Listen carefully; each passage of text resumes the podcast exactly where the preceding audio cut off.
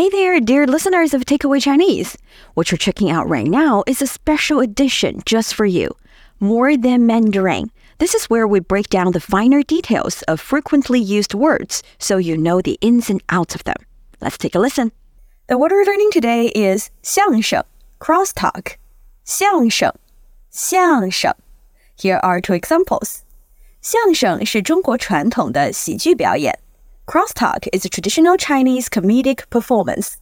相声是中国传统的喜剧表演。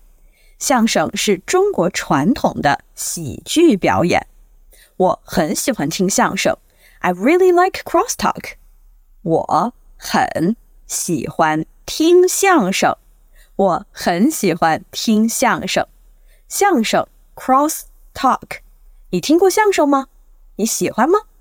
If you enjoy this extra segment and want to watch the video version, just search for More Than Mandarin on Facebook or YouTube. And don't forget to leave a comment and let us know if you appreciate our new edition. See you next time.